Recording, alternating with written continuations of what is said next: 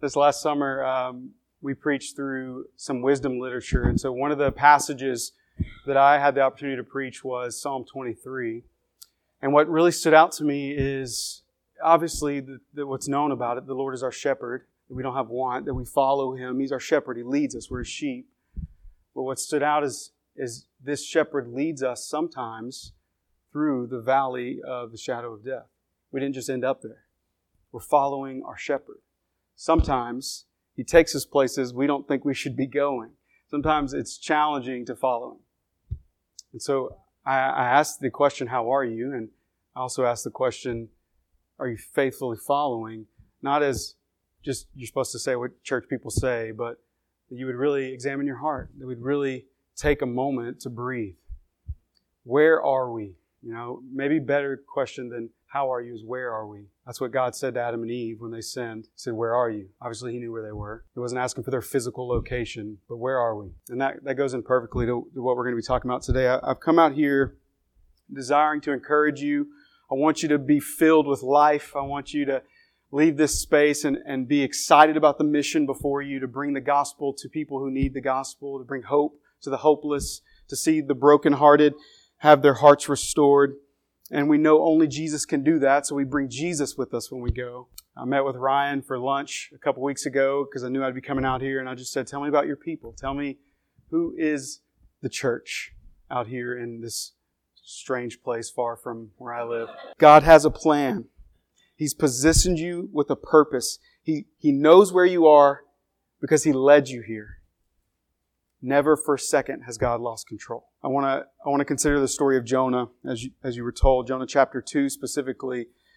Uh, and I don't have time to, to get into the historical background and, and the context to pick it all apart. If we had a few weeks, then we could do more of that. But I think what comes out of chapter 2 is very important for us this morning, and it's encouragement to me as, as my family is looking to be sent out of the Crossing Church as church planters in the southern part of the city of Dallas. It's a challenge that is something, it's a long story how we got there, but it's a challenge for me in many ways. I like the comforts of where we are. I like knowing what tomorrow holds, and there's a lot of mystery ahead of us. So as I prepared this message for you, I was certainly blessed by it. And I hope that it's an encouragement to you.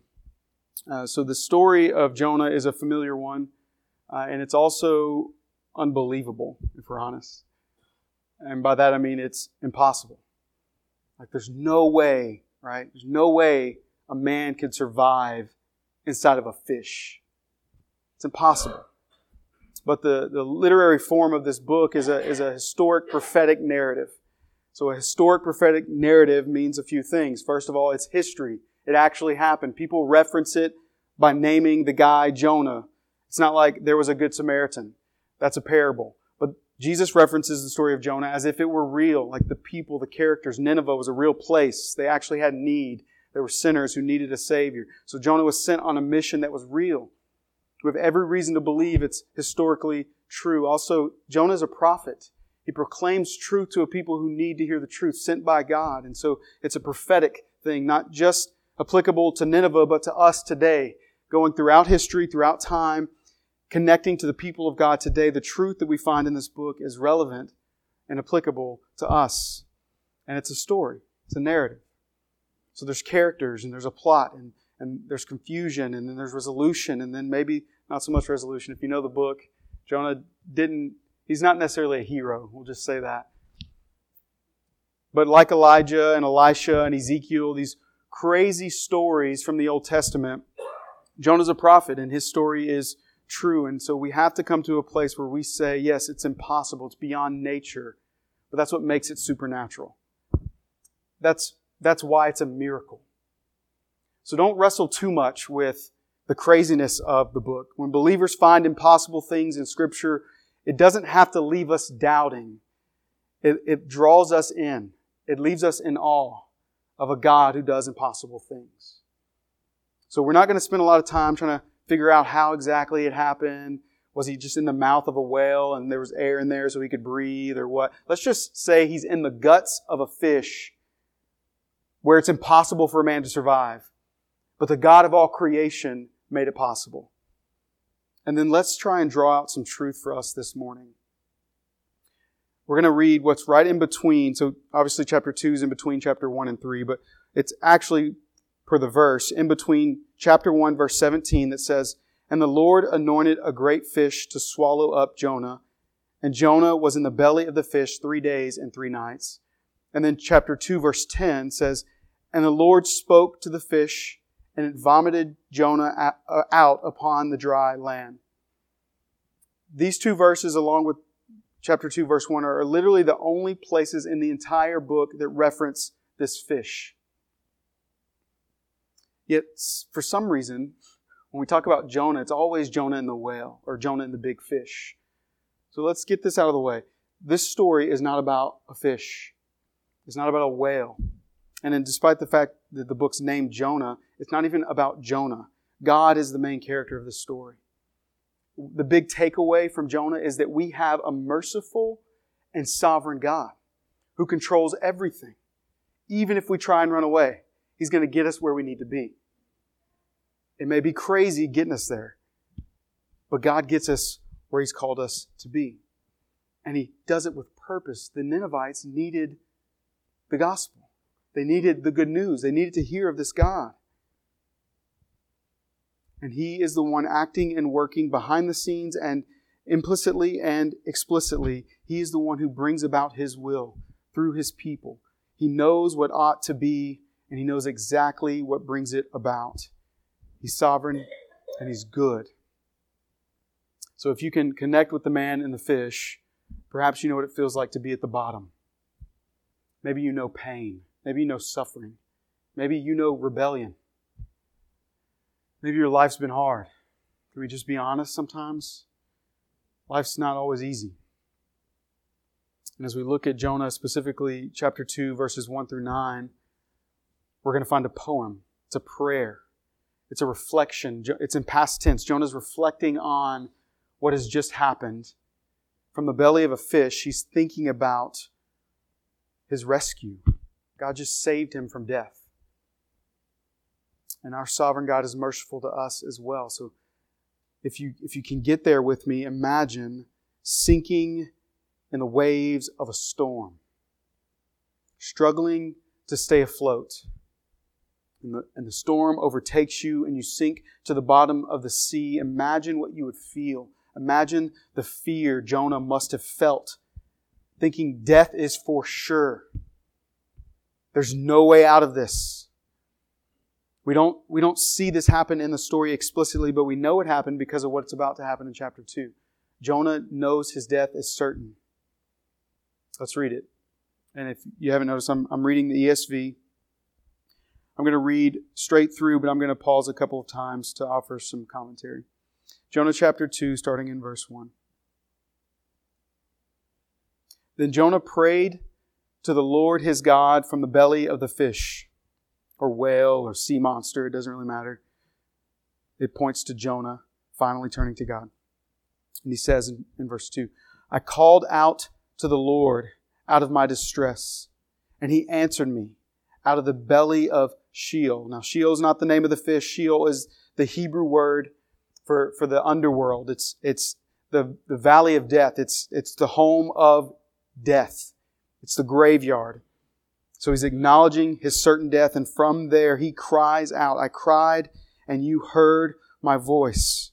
For you cast me into the deep, into the heart of the seas, and the flood surrounded me. All your waves and your billows passed over me. He sees he deserves death, and he's getting death and all of it's under God's control. Don't miss the pronouns here. For you cast me into the deep. Who threw him in the water? Was it the sailors? Well, Jonah's giving credit to God. You cast me into the deep, into the heart of the seas, and the floods surrounded me. Whose floods? Your waves, your billows passed over me. It all belongs to God. It's all in His control. And he goes on, verse 4. Then he said, I'm driven away from your sight, yet I shall again look upon your holy temple. So Though death is certain, he knows where he's going. Verse 5 The waters closed over me to take my life. The deep surrounded me. Weeds were wrapped around my head. At the roots of the mountains, I went down to the land whose bars closed upon me forever. It's poetry. He's hopelessly sinking to the bottom of the sea where the base of the mountains are. It's like a prison of death closing in around him. There's no escaping it. I, I want you to feel it, not just hear it. Feel what Jonah might be feeling. Yet you, God, brought up my life from the pit, O Lord my God. When my life was fainting away, I remembered the Lord, and my prayer came to you into your holy temple. So don't miss while in the belly of the fish, he's reflecting back on what has happened. He was in the sea, going to death. While in the fish, Jonah's prayer isn't, get me out of this fish. He's not, he's not even afraid anymore. He's not saying, I can't believe I'm in this guts of this fish. It's disgusting in here. God, get me out of this. Instead, his prayer is a prayer of thanksgiving because he's been saved. He's not asking to be saved from the fish. He's praising God that the fish saved him from the sea because he knows God sent the fish. And then he stops reflecting and he moves on to a revelation that he's just had. In verses 8 and 9, we're in present tense now. Those who pay regard to vain idols forsake their hope of steadfast love. This is a prophet speaking. But I, with the voice of thanksgiving, will sacrifice to you. What I have vowed, I will pay. Salvation belongs to the Lord. This is Jonah's takeaway, so I think it should be ours as well. Repentance happens here in these two verses. There's heart change. This Jonah that was rebellious, if you know the story, Jonah was called to bring the gospel to Nineveh. Jonah didn't want to go to Nineveh. He hated the Ninevites. They're an evil people. They're against the people of God. Why would he go there? So he gets in a boat and he goes to Tarshish instead, the opposite direction. A storm comes about. The sailors are trying to figure out what's going on. They're pagan sailors, so they're, they're rolling dice, casting lots, trying to get the gods to tell them why is this storm happening. And Jonah's in the belly of the boat, sleeping, and he wakes up and he goes to the top and he tells them, I know why the storm's here. I'm running from God, the God of all creation. If you cast me into the sea, he'll stop the storm. And so they do it. He sinks. He's in the fish.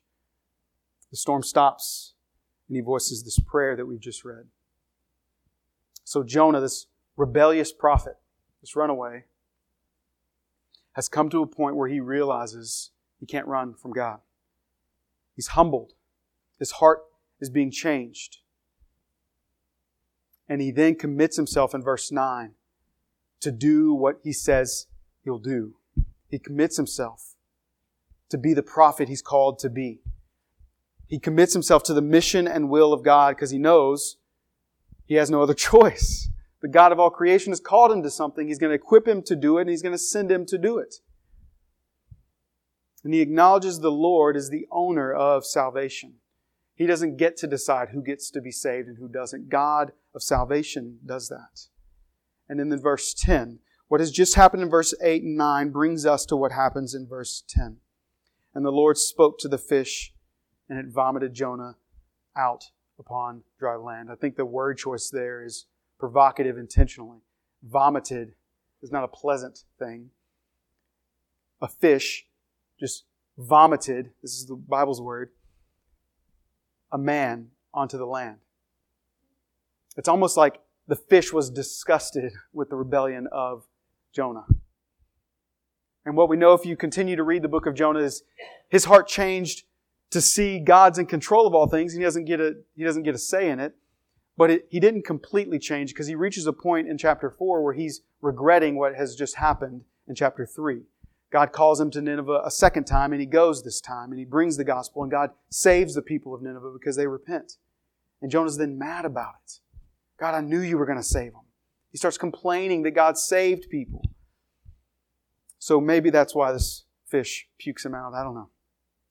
It's conjecture, so don't write it in your notes. But for certain, we see one thing's clear God has you, just as He has Jonah, exactly where He ought to be he never lost control. And even if things aren't what he thought they would be, even if things aren't what we thought they would be, God still has a plan. So, how should we respond to this reality? It's a good question. First point is pretty straightforward. Just like Jonah, we cry out to Jesus. In times that are difficult, in times that are confusing, where there's not understanding, we know that we have a God who gives peace that surpasses understanding. We know we have a God who leads us on the right path even when we aren't able to lean on our own understanding. We trust Him we keep stepping forward in the direction He's called us to step. So the first point is cry out to Him, ask Him for clarity, ask Him to save us. Sometimes we have to be willing to, to brave the storm. And sometimes God stops the storm. Sometimes He throws us into it.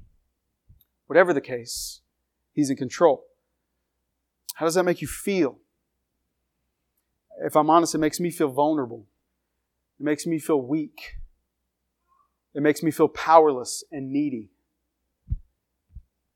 And, and those are the things that are true about me. And so it's okay to feel those things. It's okay to say you, you're needy. In fact, we need Jesus. We have all that we need to know Him intimately as a Savior because all that we actually need is that need. God's given us what we need to need Him. The problem is we don't like to admit that we're needy. We want to act like we know what we're doing when we don't. We want to act like we've got things under control when in reality we don't. We want to act like everything's good when we're hurting. So I hope you feel free to cry out to Jesus in honesty and tell him when you're needy. Tell him when you're hurt. Because he already knows. It reminds me of the story, the story of Bartimaeus, the blind beggar in Mark chapter 10. Perhaps you're familiar with this guy who sits outside of Jericho because in, in their culture, you don't get to belong to society if, if you're an unclean person. If you're on the margins, it's because you you deserve it according to their cultural status. He, he's at the bottom of the culture, a blind beggar. He's homeless. He sits on the outside of the city and he hears that Jesus of Nazareth is coming through. Jesus is on his way to Jerusalem to be crucified. He's making this journey from Galilee back to Jerusalem. And Bartimaeus, the son of Timaeus, hears about it. And so as the crowd's gathering, following Jesus on this journey, it's loud and Bartimaeus is on the ground with his cloak laid out, as beggars do, wanting some, something from people because that's his only means of survival. And he cries out to Jesus. He says, Jesus, in verse 47 of Mark chapter 10, Jesus, son of David, have mercy on me. And through the crowd, Jesus hears him. Though they're trying to quiet him down, he doesn't have time for you. Mind your business. Jesus hears him and he calls to him and says, Bring him to me. So Bartimaeus throws off his, his cloak and he runs to Jesus. Now remember, this is his home. This is his livelihood. He's laying down, he's sacrificing everything he knows as safety and security. A blind man running to Jesus. And he goes before him and Jesus asks this question that I can't even imagine what it would be like to hear the Savior of the world ask me, What do you want from me? Don't hear it as a, What do you want from me? Hear it as compassion. Because no one else in the society is asking this man that. Jesus, the Savior, the, the ruler, the King of all kings, says to this man, What do you want from me? So Bartimaeus asks for his sight. He says, I want to see. Now keep in mind, when Jesus asks questions, he already knows the answers. He already knows what's going to happen. But he's providing this opportunity for this man who doesn't have a voice to voice his need. And he says, I want to see. And in verse 52, Jesus says to him, Go away. Your faith has made you well. Of course, Bartimaeus doesn't just go away, he stays with Jesus. He, he becomes attached to this man who's just given him his sight. But I, I don't want to miss the point of this story in connection to our story of Jonah. He tells him to go on his way, for your faith has made you well. Your faith has made you well. To be made well, in, in the Greek, this, this term made well is sozo, to be healed. But it's also the word we use, and it's often translated to be saved. It's where we get the study of salvation in theology. It's soteriology. So it could be translated, depending on the context, either healed, or made well in this case, or saved. I think that's important because it's an intentional double entendre. Jesus knows what he's saying. Bartimaeus asks for sight, and Jesus says, You're sozo. You're made well. You're healed. You're saved. And it's significant because Bartimaeus wants to see. And because he believed, while at the bottom of society, while desperate and needy, very aware of his neediness, being vulnerable and honest about it, crying out to the one he believes can and will restore his sight. He cries out to Jesus and he asks to see, and Jesus saves him. Because he had faith, because he believed. So here's what's true for us. We may think we need to see, and we do. We may think we need to get out of our circumstances, and we do. We may be in the belly of a fish, but our prayer is with a heart of thanksgiving, praising the God of salvation. Not just the God who can fix our situation, not just the God who can make us happy or comfortable or whatever it is we think we need. What we actually need is what Jesus has to offer us salvation.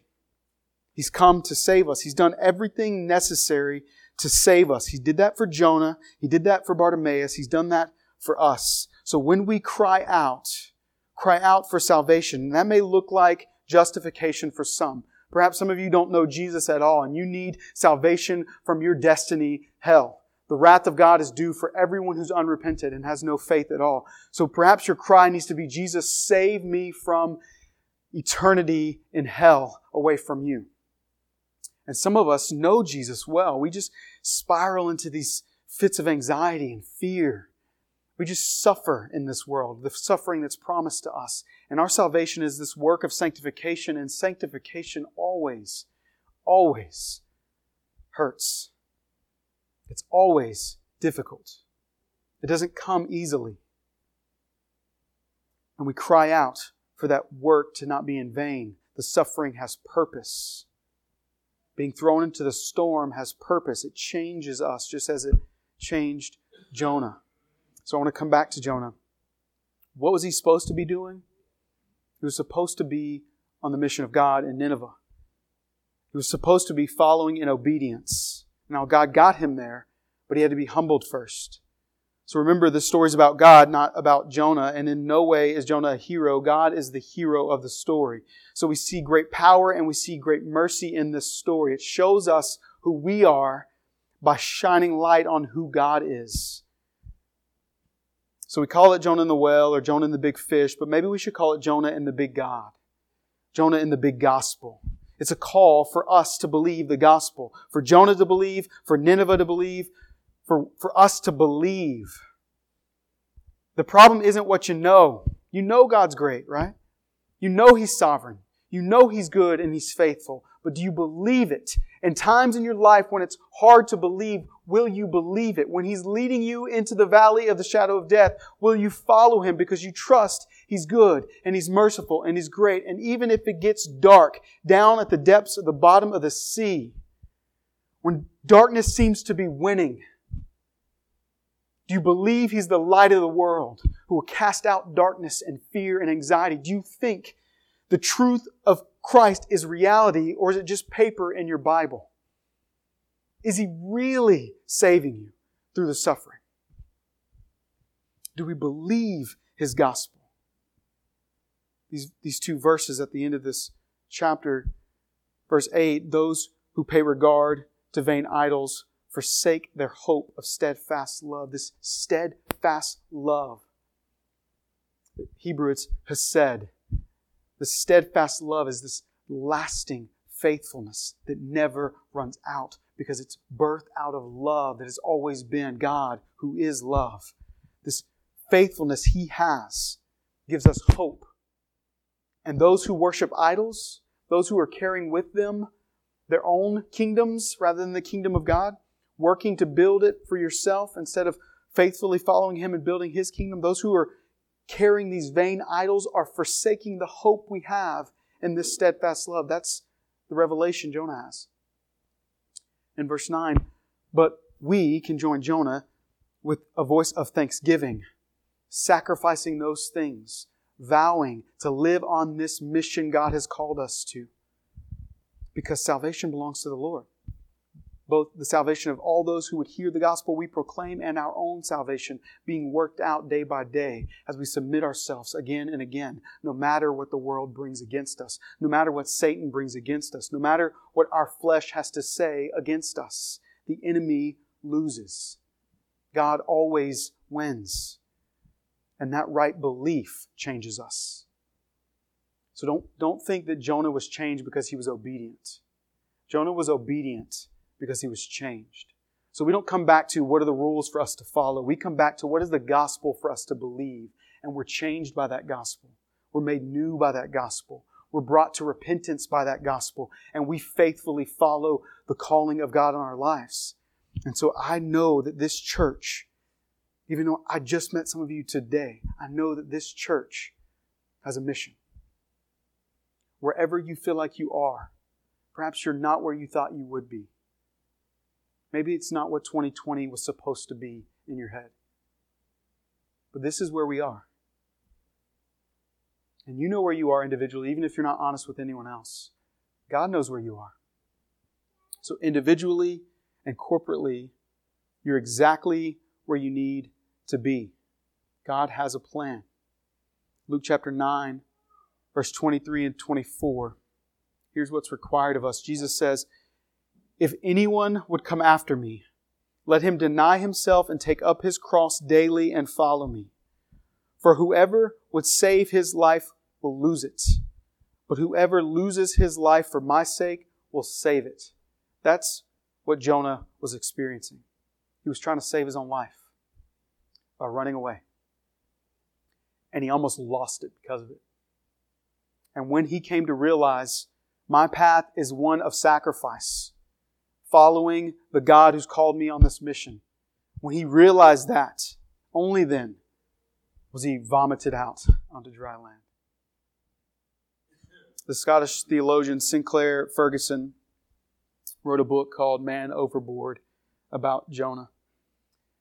He, com- he comments on the brokenness of Jonah in chapter 2. The, the humble prophet, he calls him, hears the second calling to Nineveh and he obeys. So Sinclair Ferguson writes about why exactly that might have happened, and he says in his book, God intends to bring life out of death. We may well think that this, we may well think of this as a principle behind all evangelism. It is out of Christ's weakness that the sufficiency of his saving power will be born. It is when we come to share spiritually and occasionally physically on Christ's death that we experience the power he has demonstrated in weakness to draw others to him. This is exactly what happened to Jonah. End quote. In Philippians chapter 10, the apostle Paul, who experienced his own amount of suffering in life, you may recall, he says in chapter 3, verse 10, that I may know him, Christ, the power of his resurrection, and may share in the suffering, becoming like him in his death. It seems evident to me that suffering is a part of this journey.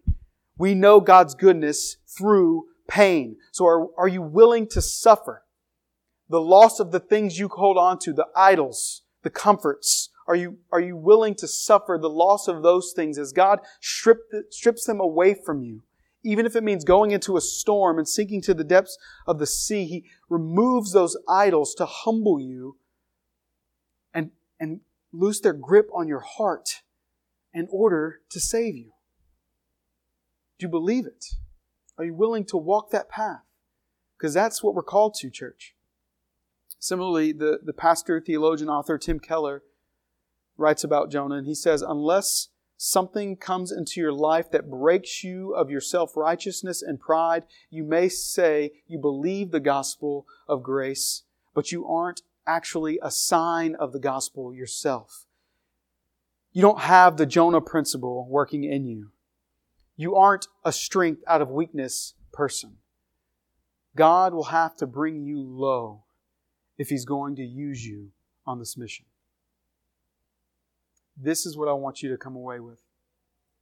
There's hope for you to have peace and joy, but it doesn't end there. Once you realize what God has given you, the joy of your salvation, once you really believe it, it compels you onto mission. It forces you out of these doors into the doors of your neighbors to bring truth, to bring life, to bring hope that you have found in Christ. This is what it means to say someone who experiences reconciliation then becomes a minister of reconciliation. Every believer is a minister of reconciliation, not just the ministers of the church. Every disciple of Christ makes disciples, not just the ministers of the church. If you're a believer, this is your mission. You've been called to Nineveh. Downsville, Calhoun, West Monroe, wherever you call home. God's called you there. He's placed you there. He's put this church exactly where it is, in the middle of nowhere, because there's people out here in the middle of nowhere. And they need Jesus just like you need Jesus. I think it's safe to assume our life experiences are going to take us many different directions. We're going to experience all kinds of suffering. But I have no doubt you have exactly what you need for all that would come your way. Because you've been equipped by the God who knows what you need. You have leaders in this church that are a gift to this church. You have elders and deacons, servants of this body who want to see you strong and healthy so that you can be about this mission. You, as a believer, are gifted by the Spirit of the living God. He dwells within you and you have gifts and ability that adds to the health of this body. When you're weak, the body's weak. So it's imperative you stay healthy. Depend on each other. Feed each other. Charge each other up. Show up here on Sunday mornings to be fed this truth again and again because you have a mission. Not because you, you need to be fat headed. It's not about what knowledge you can obtain. It's not about how good you can feel. There's a mission. You need one another. And every member is a member of this body with a purpose. Now, Jonah went down for three days in that fish. In the belly of the fish, in certain death, he was there three days. And then he arose. Sound familiar? Except for he was vomited out.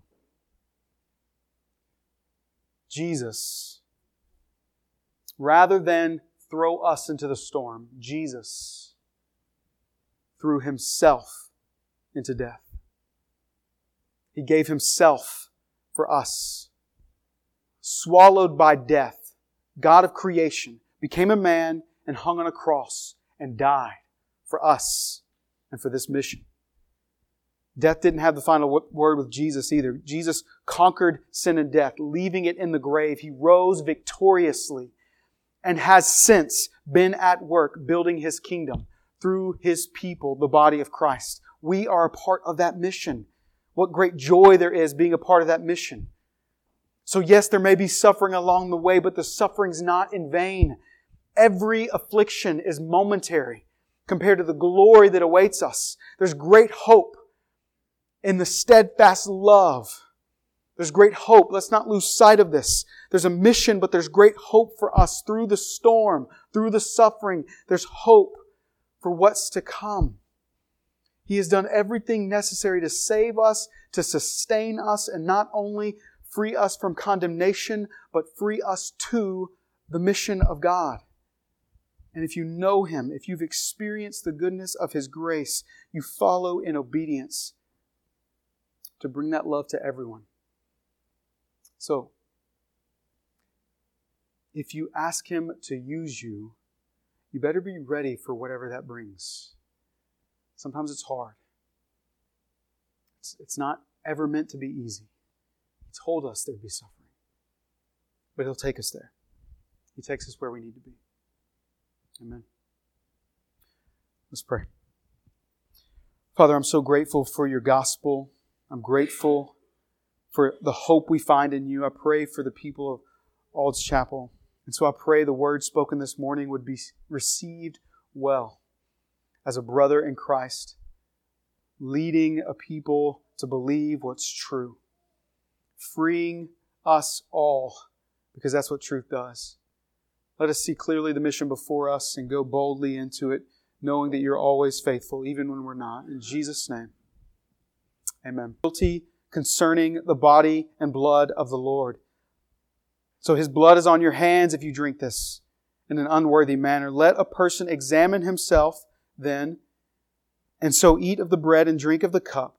For anyone who eats and drinks without discerning the body eats and drinks judgment on himself. So take a moment as you receive the elements and reflect on these words. Search your heart and repent. And when it's time, we'll take it together.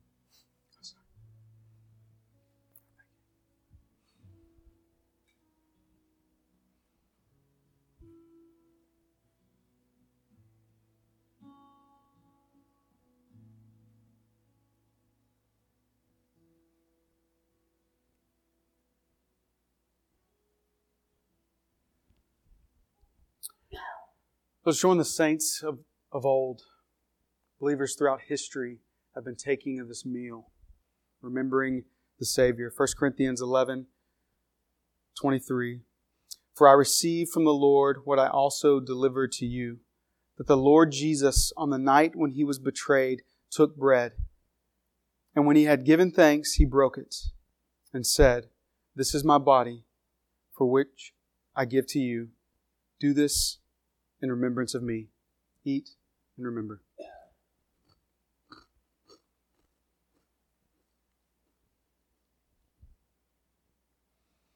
In the same way, he took the cup. If you'd please come.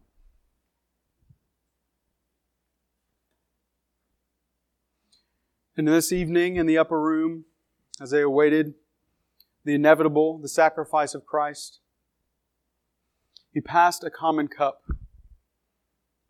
as a symbol of his blood poured out, a blood that washes away sins, a blood that restores brokenness.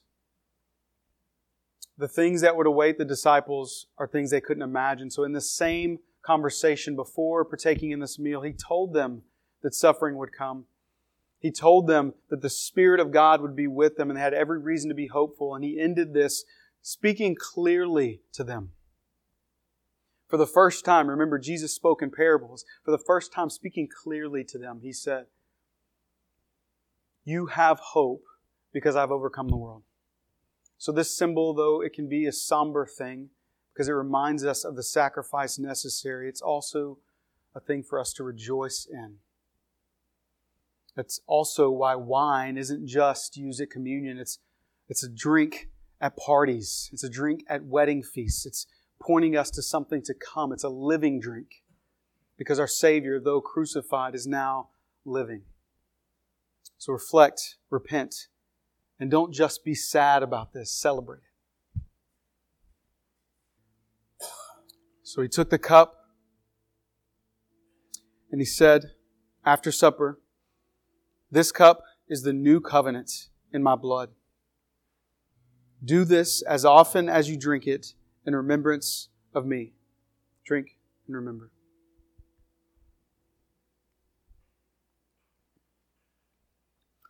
For as often as you eat the bread and drink the cup, you proclaim the Lord's death until he comes. So, Lord, please come.